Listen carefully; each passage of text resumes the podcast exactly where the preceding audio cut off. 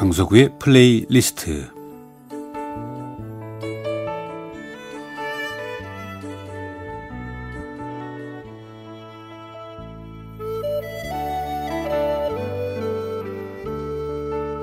제가 살아가면서 느끼는 어떤 생각이나 어떤 감정 아니면 어린 날 추억과 함께 아름다운 곡을 엮어서 보내드리는 시간입니다. 강석우의 플레이리스트. 그러니까 전에는 방송국이 세 개만 있었죠. KBS, MBC, TBC. 그러다가 어, 지금은 또 공주파가 네 개 채널이 됐고 종편도 어, 여러 개가 됐고 그리고는 이루 셀 수가 없는 엄청난 숫자의 케이블 채널을 많이 즐기고 계신데 그 다들 운영이 되는지 좀 걱정이 될 정도입니다. 뭐 제가 걱정할 일은 아니지만 채널 숫자는 많아지고 제작은 여건상 뭐 어렵고 그러니까 재방송이 많아질 수밖에 없죠.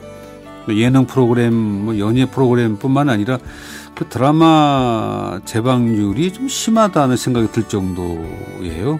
정말 밑바닥을 박박 다 긁어서 보여주는 그런 느낌인데 그런 것이 우리 연기자에게는 과연 독일까 아니면 약이 될까 하는 생각을 해보게 되는데 시청자 입장에서는 이제는 친근해진 연기자의 그 옛날 신인 때의 모습을 본다는 재미가 있겠지만 연기자 입장에서 볼 때는 약간 죽을 맛이에요. 왜냐하면 어, 좀 부끄럽거든요. 그러니까 그 나이 때, 신인 때, 그 정도의 경력으로 한 연기로만 봐주면 좋은데, 어, 지금 보면 오래전 드라마는 아무래도 뭐 여러 가지 어설프기도 하고 좀 그렇습니다. 그런 것을 다 감안해서 어, 봐주고 계시겠죠? 어, 최근에 그 1988년에 제가 했던 드라마 조선왕조 500년 어, 2년 왕후라는 방, 그 드라마가 방송이 돼서 저도 우연히 한두 번 봤습니다. 어느 채널인지 사실 잘 모르죠. 그 드라마에서 제가 숙종 역을 했는데 어, 제가 보기에 좀 아쉬운 점이 많이 보였습니다. 지금 하면 잘할 것 같은데 그 장희빈과의 비극적인 사랑 얘기 그러나 지금은 누구도 저에게 숙종력을 주지는 않겠죠. 그 드라마를 하면서 많은 역사 공부를 했습니다. 그러니까 우리가 학창 시절에 배운 그 동인 서인 노론 소론 그 사색 당파 싸움도 어, 그 시대에 나오고요. 우리가 아는 우암 송시열, 소포 김만중, 또 남구만, 남구만의 시조 다 기억하시잖아요.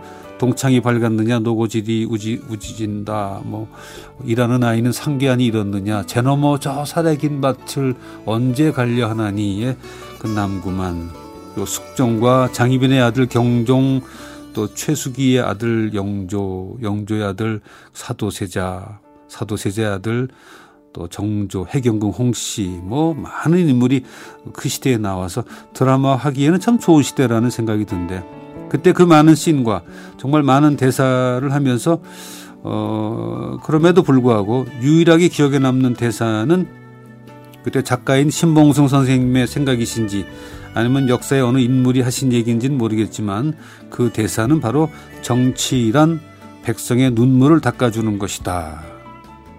라는 대사가 지금도 기억이 납니다. 신봉승 선생님은 그 드라마 할 때 뵌 기억이 참 인격적이고 참 박식하다는 느낌을 갖고 있어요. 그 대사, 그 말이 그분의 철학으로 느껴지기도 했습니다. 300년 전의 얘기죠. 숙종은 1661년에 태어나서 1720년에 세상을 떠났으니까 어, 아름다운 당신에게서는 정말 철저하게 정치 얘기를 배제하고 있습니다.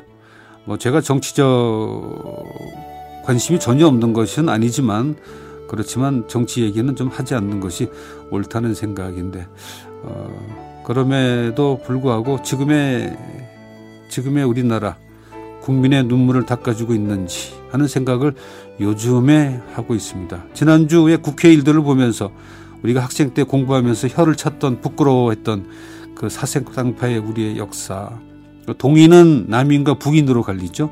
또 서인은 노론 소론으로 갈리는데 노론 소론으로 갈린 게 바로 숙종 때 일입니다. 아마 우암 우암 송시열이 노론의 우두머리였나? 그것이 오늘날 300여 년 전과 하나도 달라진 게 없는 우리의 현실을 보면서 마음속에 실망감을 갖죠. 결국은 그 붕당이라는 것은 권력을 더 갖겠다는 것이죠. 그러니까 국가 이익보다는 자신이 속한 붕당의 세력 확장이나 정권 유지가 더 중요한 사람들인데 참 붕당 정치의 폐해입니다. 요즘의 모습과 정말 다를 게 없어서 역사는 반복된다는 뉴스를 보면서 다시 한번 그런 말을 떠올리게 됐습니다. 여기까지가 우리 한계인가 하는 괴리감도 들고 그래도 달라지겠지 하는 기대감이 있을 때가 참 좋았는데 기대감이 무너지는 날은 참 슬프죠. 하지만 우리에게 반드시 어떤 역할이 있을 겁니다. 바흐의 칸타타 147번 인간 소망의 기쁨이신 예수님을 네빌 마리너가 지휘하는 Academy of St Martin in the Fields의 연주로 함께 하겠습니다. 네, 바흐의 칸타타 147번 인간 소망의 기쁨이신 예수님을 네빌 마리너가 지휘하는 Academy of St Martin in the Fields의 연주로 함께했습니다. 어, 숙종 시대를 유럽으로 가보니까 그 바로크 시대군요. 예, 바흐, 핸델, 또 텔레만, 스카를라티가 어, 활동을 했던 그 시대였습니다. 근데 유럽의 역사도 마찬가지죠. 유럽 공부를 하다 보면 정말 유럽도 전쟁의 역사고 인류의 역사가 전쟁의 역사가 아닌가.